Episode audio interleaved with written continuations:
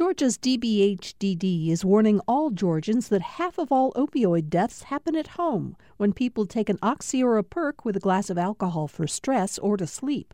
Learn more about protecting families from opioid overdoses at opioidresponse.info.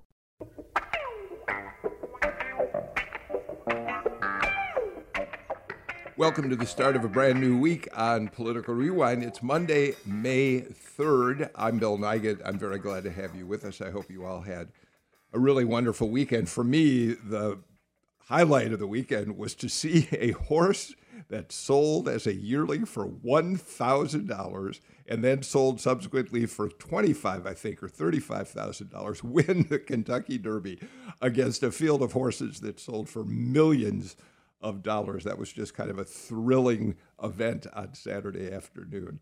Um, I want to thank Donna Lowry for filling in for me on Friday. I had to take another day off, and uh, she did a wonderful job, as we knew she would. Um, but I'm here to stay uh, for a while, um, and I want to get right to our panel today because we have so much to talk about. Um, it's Monday, which means my partner on the show is Jim Galloway, former political columnist for the Atlanta Journal Constitution. Jim, uh, right before the show, you said to me that you had a big news story to break about the Raphael Warnock Senate race in 2022, which just proves to me, and by the way, we're teasing it now because we're going to talk coronavirus first, but it just proves that you may not be at the AJC anymore, but you are still in the game, Galloway. Yeah, they tend to drag you back in, whether you like it or not, don't they? I'm glad you're here today and that we have successfully uh, dragged you back in. We're also joined by Dr. Keren Landman, a triple threat at the very least uh, a physician, uh, an epidemiologist, and a health and medical journalist. Uh, Keren, thank you for joining us today. It's been a while since we've looked at coronavirus, but I think this is a really good time to assess where we stand in the first part of the show today. So thanks for being here. I agree, and I'm so glad to be here with you all. Um, all right, let's talk about that to start. Um, you know, Jim, I want to start by saying that we can never separate the politics of coronavirus, I think, from the public health aspects of uh, the coronavirus. They've been a continuing thread through the entire pandemic.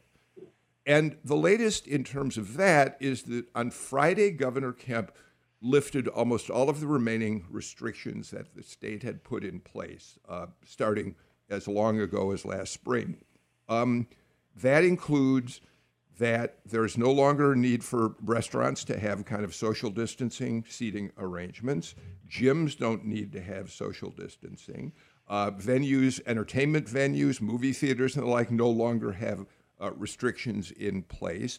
Uh, by the way, in terms of restaurants, uh, the governor said that uh, people who work in the restaurants, servers and the like, no longer have to wear masks. Um, and and so, as with every decision in the in the virus, you have to look at the political as well as the public health implications. Do you think that's a fair assessment? Yeah, look, health policy is public policy, and all public policy is political policy. I, th- I think you have to. I think we have to accept that. Uh, and also, I mean, just this. This is a matter of of uh, of uh, political philosophy uh, uh, imposing itself on epidemiology. You've got. Uh, look, you've got a, a governor, a Republican governor, who's dedicated to to to keeping uh, particularly small businesses up and operating. So that's his that that has that has been one of his top concerns. Uh, and then you also have uh, where this is happening when we still got the Georgia still has one of the lowest vaccination rates in the country. And that speaks to a a, a, a political philosophy in which you don't have a, a, a really uh, active, aggressive government. It is, it, you know, uh, uh, Kemp, uh, Governor Kemp is putting the onus on citizens to go out and get their vaccine rather than the vaccine coming to them.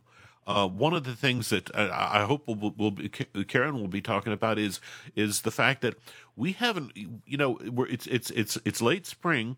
Uh, the fall semester is is is is looming at, at Georgia universities, And we have had very few universities, other than Emory, say whether they're going to require vaccinations before uh, uh, uh, compacting all these students in dormitories in the fall. Oh, yeah. Keren, I want you to, to bring you in. Uh, Galloway already laid out a few of the uh, key issues here. Among, among them, the fact that we still lag behind much of the country in terms of shots in arms for coronavirus. Um, and yet, the virus is uh, slowing down. The latest numbers show that in like 42 states across the country, the virus is it, the the rates of new infections are dropping dramatically. It's Keren. It feels like a conflicting and confusing message when you add what Governor Kemp has lifted with all of the other news about the virus. Talk to us about this. Yeah, so I think first of all, zooming out a little bit time wise, I think it's not unreasonable to think there's going to be some seasonal element to this virus's dynamics, right? So any respiratory virus, a virus that is spread by people's breathing, is going to be more easily transmitted when everybody is trapped inside and crowded together. And when the weather warms up, um, it, it, often helps with dispersing the virus uh, among the people who are gathering, um, giving people opportunities to be outside together. Um, I, you know what I think um, it's not obviously the only contributor to the, the spread of the virus.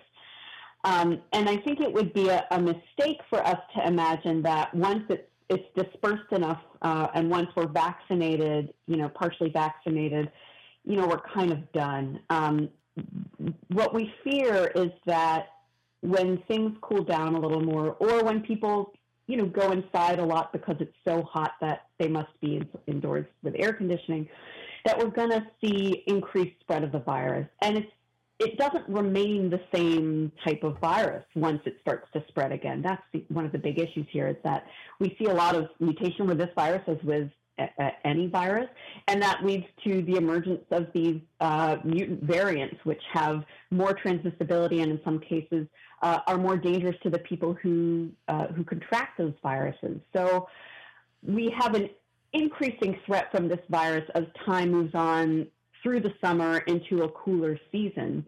And that increases the urgency for us to get shots into more arms before those shots become ineffectual. That is currently theoretical. We haven't seen that happen. But I think that's a, a real worry on the part of the people following these issues. So I think uh, getting the vaccine into arms is really a great priority for that reason. Well, although I don't have the breakdown for the state of Georgia, the New York Times reported over the weekend that some 8% of people who received nationwide the first dose of vaccine uh, have not opted, so far at least, to get a second dose. And that, in and of itself, Keren, has got to be troubling. We do know the first dose provides a fair amount of protection, but the second dose is what puts you over the top, right?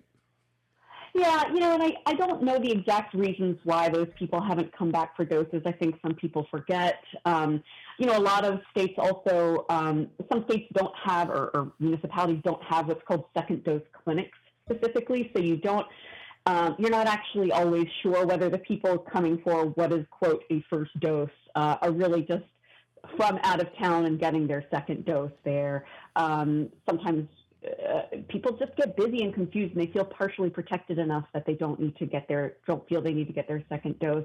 I honestly personally am a little more concerned about how we're going to get the people who have no interest in even getting to that first dose in. And I think there are some some creative things happening at state levels to try to make that happen. You know, West Virginia recently offered its uh, its younger residents a hundred dollar savings bond uh, in um, in exchange for getting their vaccines, and they're they're actually offering that retroactively to everybody in that in that group who um, who got their vaccine already. But that's you know you can incentivize it, um, and you can also you know maybe you can convince some people who are really maybe politically swayed from getting the, the vaccine toward getting the vaccine by answering questions um, in in those communities and having you know trusted figures by those communities talk about their own experiences with COVID. But I think what ultimately will probably be the biggest mover toward getting vaccines in the arms of folks who are uh, who still have questions is uh, is when the vaccine goes from being just emergency use authorized to being fully approved. Because I think that's the point when schools and work sites will require it. At, um, and I think that will probably be the biggest mover in getting shots into arms.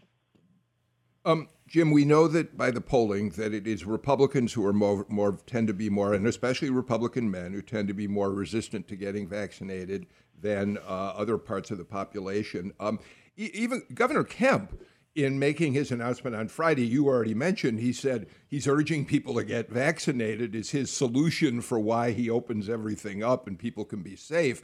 And I did think that there was an interesting message in, in, in what he said when he said um, the surest way to open the economy back up is if everyone does get vaccinated. There is a message Republicans can send that at least offers a chance that maybe uh, they can overcome the resistance that uh, uh, people who support Republicans have had to vaccinations. Right, and and that was an echo of of, of what you saw uh, a number of uh, re- Republican uh, members of Congress who were also MDs last week, who mm-hmm. who who who were were were framing the, the virus as a ticket to freedom. Uh, if you want yeah. if you want to lose your mask in all situations, the best path toward it is with the vaccination. And and but I but I but I think to to, to Keren's point is it, it's now become uh, spreading the vaccine has become a matter of grunt work. It is grassroots. It is shoe leather time, and and uh, it, uh, it, this is this is coming at a time we're shutting down eight uh, eight mass vaccines stations uh, very shortly. You know that's that's that's the volunteerism vac- vaccination effort. Uh, that's that's go- that's going away, or it's being severely limited. Now it's now you've got to hunt the people who don't have time, who are afraid of it, who are who are reluctant. Uh, but you've got to go to you've got to go to them rather than them coming to you. I, I think that's important. Um, you know, Keren, a few weeks ago on this show, Valerie Montgomery Rice, the president of Morehouse School of Medicine, uh, who we were thrilled we were able to uh, talk to on the show. you know, she had a plan that she talked about for Morehouse to take out mobile vaccination units and go through communities where there was some resistance to vaccines. Um, and they were going to use the Johnson and Johnson vaccine, make it one and done. And then they were slowed down, of course, by the delay in, you know, the, the pause in allowing that vaccination to move forward. It's back on again now. And Jim makes an important point. Um, if if we don't go to the people, it's questionable whether they're going to come in, right? Yeah, you know, I think there's a lot of value in showing up in people's communities, and you know, the trusted people in those communities being the ones who show up, um, and and being the voice for the vaccine. Um, and I think public health uh, can do a lot. They can uh, educate, they can provide talking points, they can supply vaccine, they can pl- supply resources to go out to those communities. But I think the faces and voices that people need to hear are perhaps not the ones of public health officials, not the ones of government, but the ones of people they know and trust who have had COVID or um, have experienced. Keren Landman, we, we got a lot more to talk about with the vaccine, but right now the voices people need to hear are the folks here at GPB Radio who are encouraging everyone to become supporters of GPB. Yes, we are in the last days of our by our semi-annual our pledge drive, our spring pledge drive. We still need your support. We still thank those of you who have already given it to us. If you haven't, here's how you can.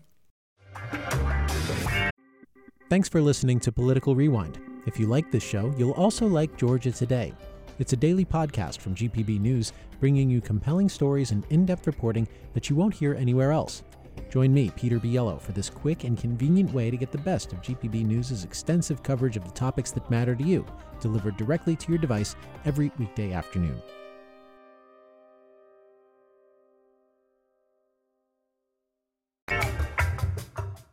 Jim Galloway and Keren Landman uh, join us uh, today for uh, Political Rewind. Um, Keren, let me start with you, if I, I, I may. Uh, in addition to what Governor Kemp did on Friday, the Atlanta City Council today is taking up an executive order that Mayor Keisha Lance Bottoms uh, executed uh, late last week. She is now saying that there can be gatherings of up to 10,000 people, presumably in concert uh, settings, uh, and and that she believes that's safe. We'll see how the city council responds to that today. But I, I want to get your thoughts on that, in part because you pointed Jim Galloway and I to a couple of articles uh, from the New York Times, one of which is about a concert in Barcelona where uh, it was kind of an experiment, a test to see whether the virus would spread there, and it didn't.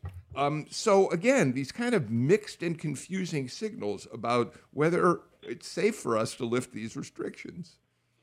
Yeah, it is. It is confusing. I think part of the confusion is that um, uh, it's been hard for people to understand what how much to value each of the sort of preventive strategies you can take. There's, you know, being outside is itself a preventive strategy, but there's being outside, you know, in a in a sparsely populated area and being outside in a crowd. And when you're outside in a crowd and people aren't really moving around that much, you know, for example, like at a festival or uh, even at a parade where there's a lot of movement.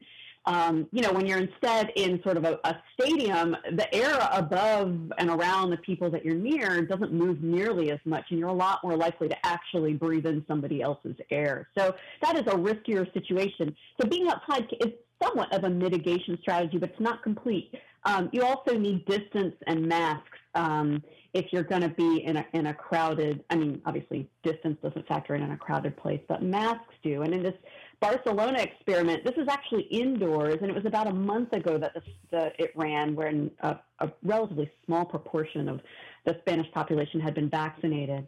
And what they did is they tested everybody as they came in. There were 5,000 people in this venue that normally holds about 17,000. They were all on the dance floor rather than in the stands. So it was pretty crowded if you look at pictures. And they weren't instructed to um, social distance at all, but they were uh, required to wear a medical grade mask, an FFP uh, 5, I think, or 50 mask, uh, over their nose and mouth the whole time. And um, indeed, there were no infections at that time. So I guess what that says is if everybody wears a mask, then even if people aren't um, fully, you know, even if everybody isn't vaccinated, as long as you don't have a, a, high level of infection in the group, you can do this safely. But that's not really what we're talking about here, right? We're talking about letting everybody go to a concert outside, letting them do what they want. Masks I, I don't think masks are going to be mandated at this. I could be wrong. I haven't seen the order. And you're definitely not going to be asking people to be tested on the way in. So this is a really different calculation, and we should not underestimate the risk that could emerge from this. Jim? Yeah, yeah. I mean, we've got the example of India, uh, which was. Uh, uh, which uh, the uh, uh, epidemiologists there are, are saying is a, a, case of, of hubris. Uh, Keren, I, I, one one thing I'd, I'd like to know is is that uh, with all, I mean, because we are not headed toward herd immunity, we are going to be dealing with a whole lot of variants, probably, poss- possibly on a seasonal variant. Could we this summer? Could we be seeing some uh, some offerings of booster shots of of of third doses for for mm. for vac for vaccines? Yeah, I did read that at least one manufacturer says they plan to release a booster shot before the end of the year. So I think we can expect to see that. But, you know, if people aren't taking the first vaccine, getting them to take the booster shot, I don't think is going to be much easier. I think it'll just continue to protect the people who um, have opted to take a vaccine for now. Um, I, I want to turn to something um, uh, which is the Jim just mentioned India.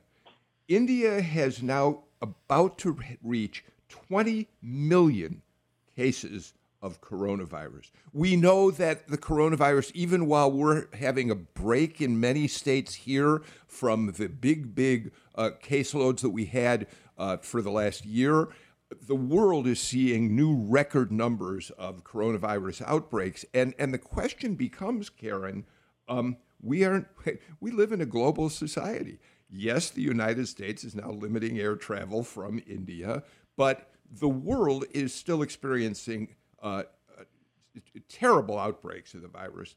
We're we're not immune from find these those those outbreaks coming to our shores.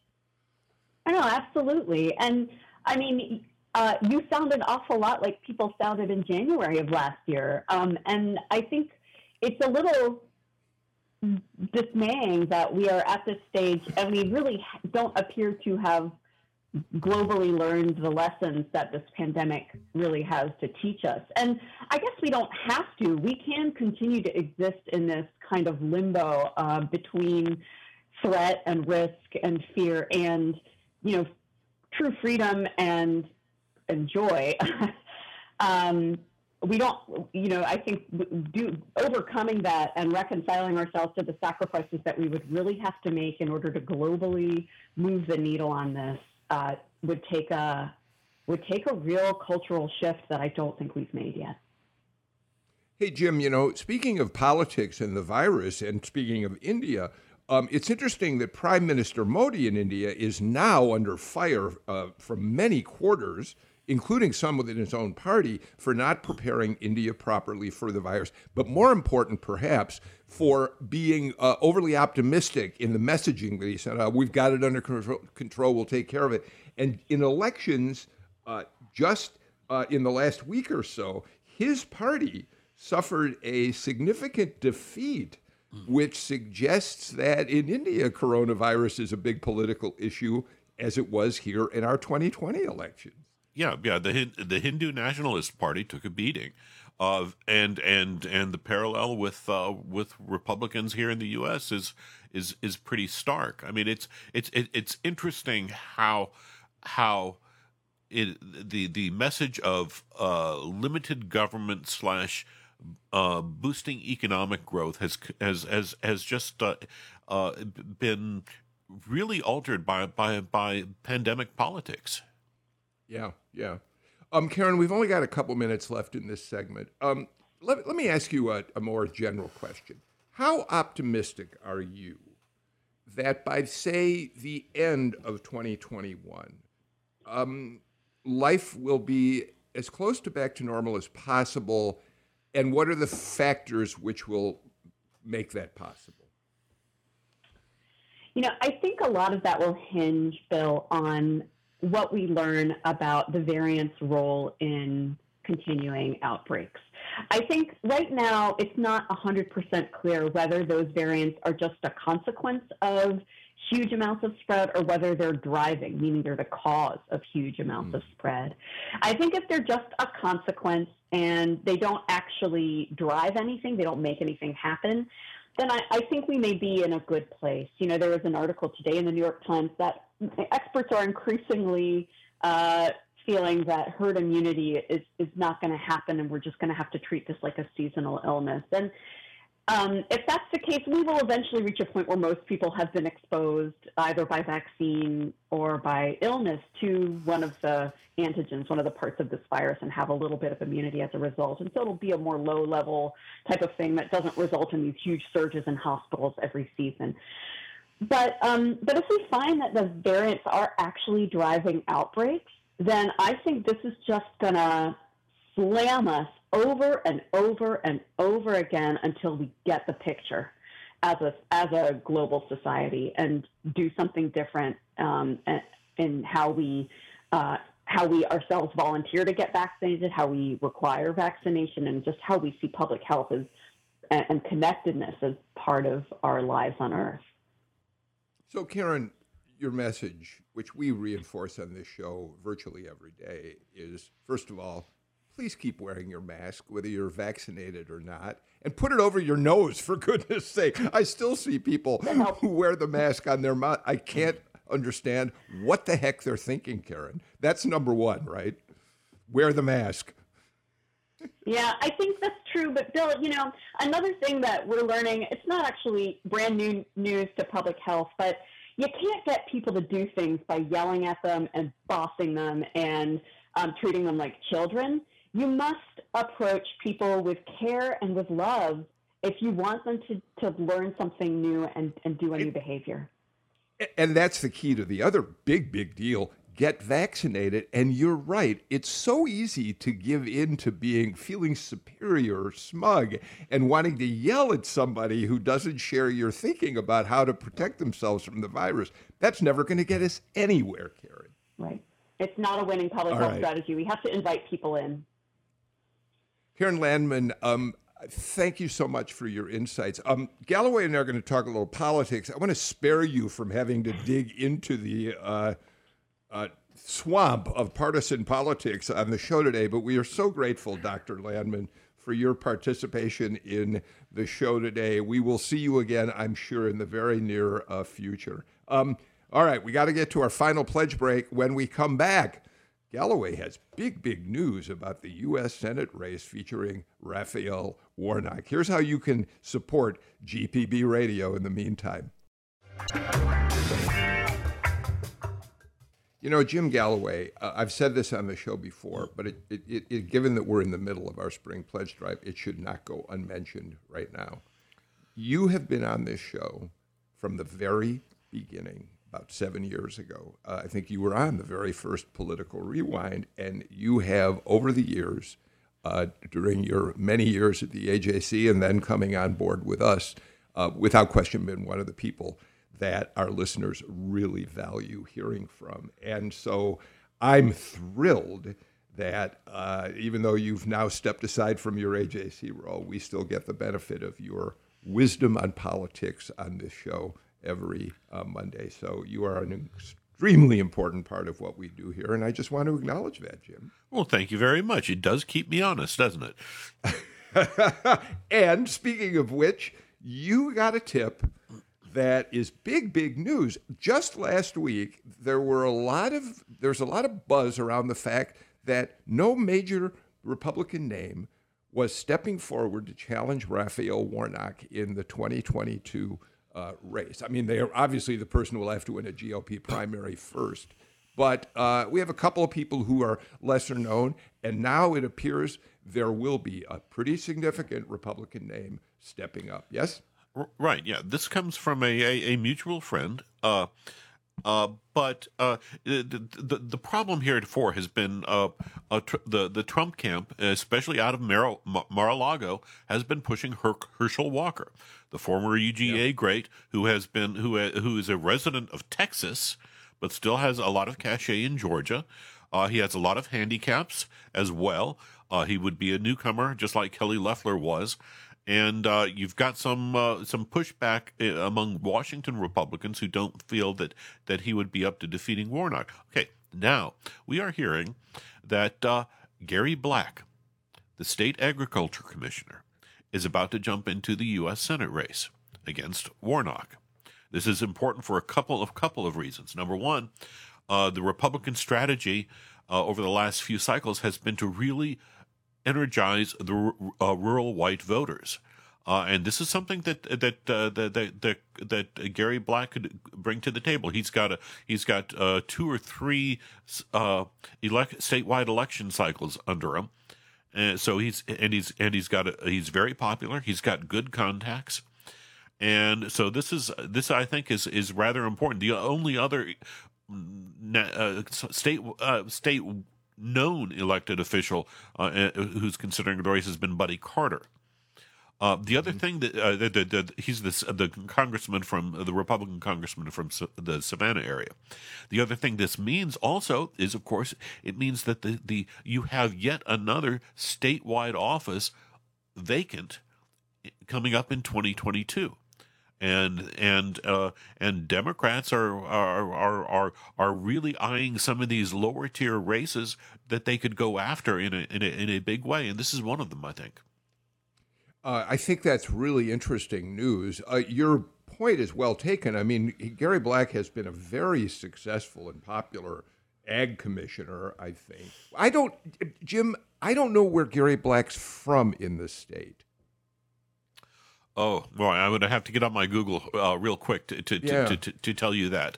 Uh, I, I mean, I'm, I, I I think he's he's got a residence here now. I don't know where he hails from, but but even before, uh, I mean, uh, I mean, he was he was he was a, just a vital voice in the agribusiness in, in on on the agribusiness council uh, during the Tommy Irvin days, uh, the the kind of the la- the last Democratic ag, ag commissioner. Uh, uh, but but You go ahead. Go ahead. No, but but but look, uh, it, it- regardless of where he's from, it's his it's his network that's uh, that's actually uh, most important, I think. Um, the reason I ask that is, and I'm looking him up right now, and I haven't seen where he grew up. I, I that because we, you know, it, we know that uh, it's harder to win statewide, certainly as a new candidate, if you're from a rural part of Georgia. Uh, but even if he, you know, but he is now kind of implanted in Atlanta, and his work as ag commissioner certainly has made him well known across the state. So I was just curious about where he actually made, you know, uh, uh, grew up. I do know he went to the University of Georgia. I see that now. Um, by the way, Buddy Carter, I don't know if you saw this or not, but our friend Adam Van Brimmer, the editorial director of the Savannah Morning News, not long ago, uh, wrote a, an opinion piece in which he encouraged Buddy Carter to run for U.S. Senate, uh, but the piece was a, not a compliment. He said we should we should have eh, do everything we can to get Buddy Carter out of our district because he's just the wrong guy for uh, the U.S. House. It was a very kind of funny piece, actually. All right, uh, Amelia is is is reminding me that that that uh, that Gary is from Commerce. Again, important. Okay, good. That's. North Georgia. He's- That's North yeah. Georgia. That's right. That's North- That's, that's what, North- Okay, good. It's North Georgia, Good. and and that's where the vote where the votes are. Uh, uh, a lot Thank of the you, votes are. Amelia.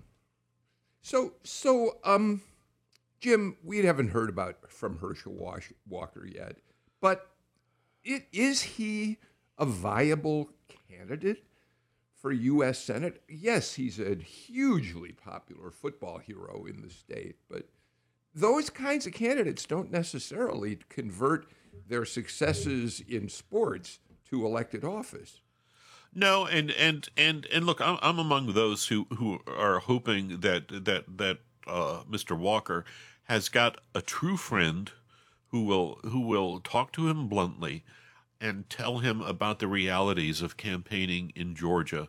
As I mean, yes, he's a familiar figure, but but he doesn't. I mean, he doesn't live here, and thus you can't assume that he knows the issues. He knows the territory. Uh, it's it's the one thing that uh, new new newly hatched politicians find out about Georgia is that it is a huge state, much like Texas. Uh, and it is it, it, it requires a, a real depth of knowledge. You've got and, and you've got a, a fellow who's a just an icon who can walk into any Rotary club, any Kiwanis club, any any any any gathering in Georgia and be hailed as a hero.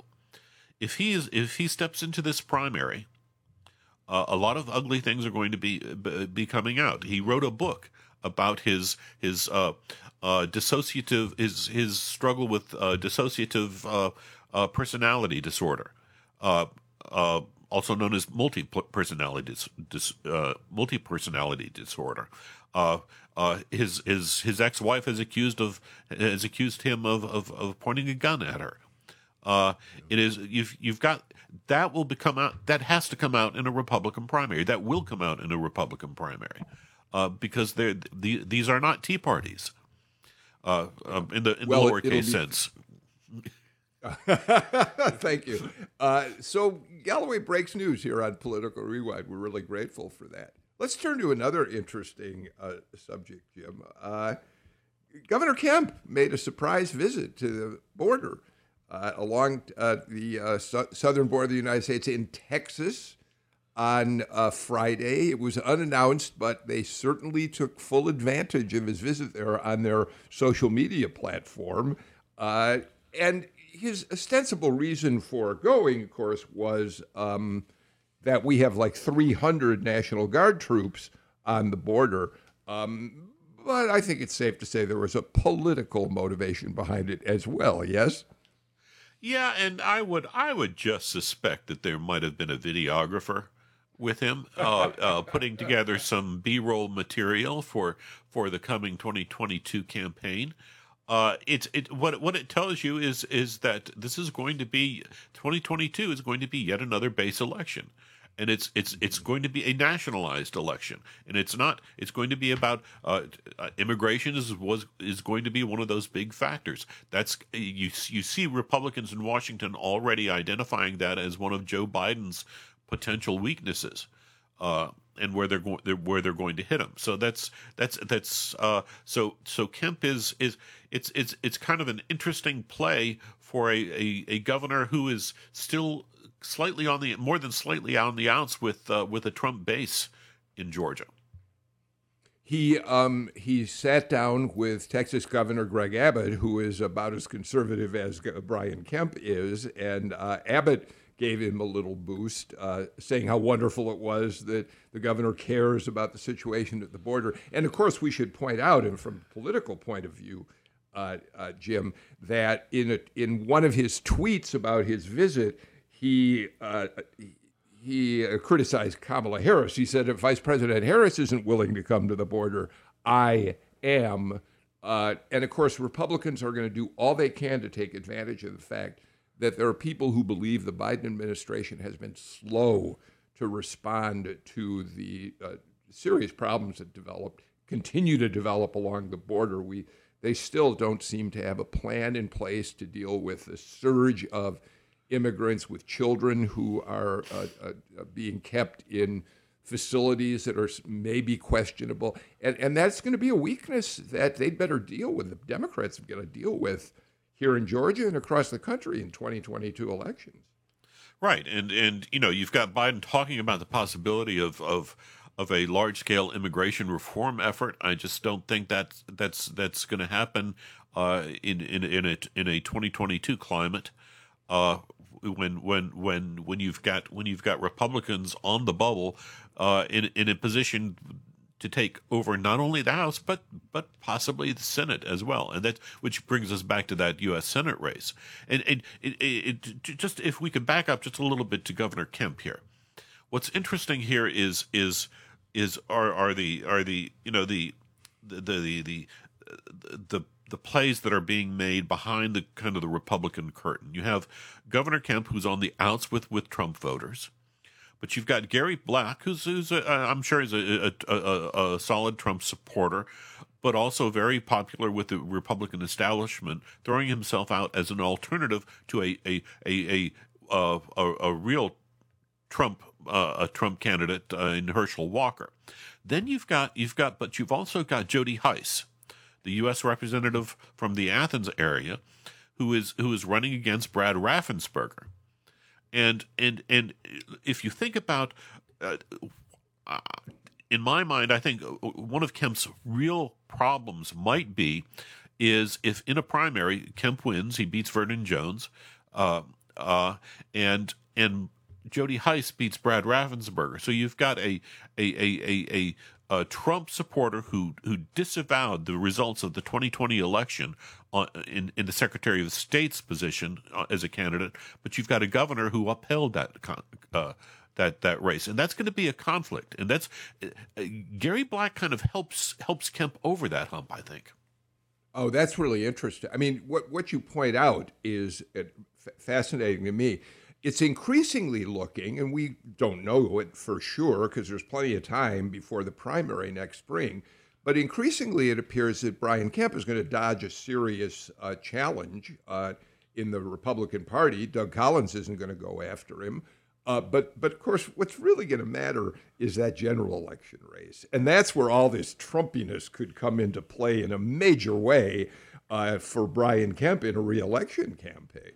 Right, right. If if you've got if if if Brad Raffensperger is on the is is is the the Republican candidate for re, uh, reelection as Secretary of State, I think Kemp is in a much stronger position. Uh, yeah, than yeah. Uh, but but if if it's Jody Hice, eh, not so much. Yeah, um, Jim, we are out of time for today's political rewind. I'm a little sorry because I was really hoping we could talk Stone Mountain and the efforts there to turn things around. But let's put that on hold. There's going to be plenty of time to talk about it. And I want to talk about it with you because uh, you have been a driving force in uh, suggesting how important it is for the Stone Mountain Authority uh, to do something to to change the way in which that park is interpreted by people today. And so uh, we will do something about that in an upcoming show. In the meantime, thank you for being with us today and giving us that great Gary Black story. We'll be back uh, tomorrow. Uh, in the meantime, take care, stay healthy, wear your mask above your nose, and encourage your friends to get the vaccine you've already gotten. Here's how you can support GPB Radio.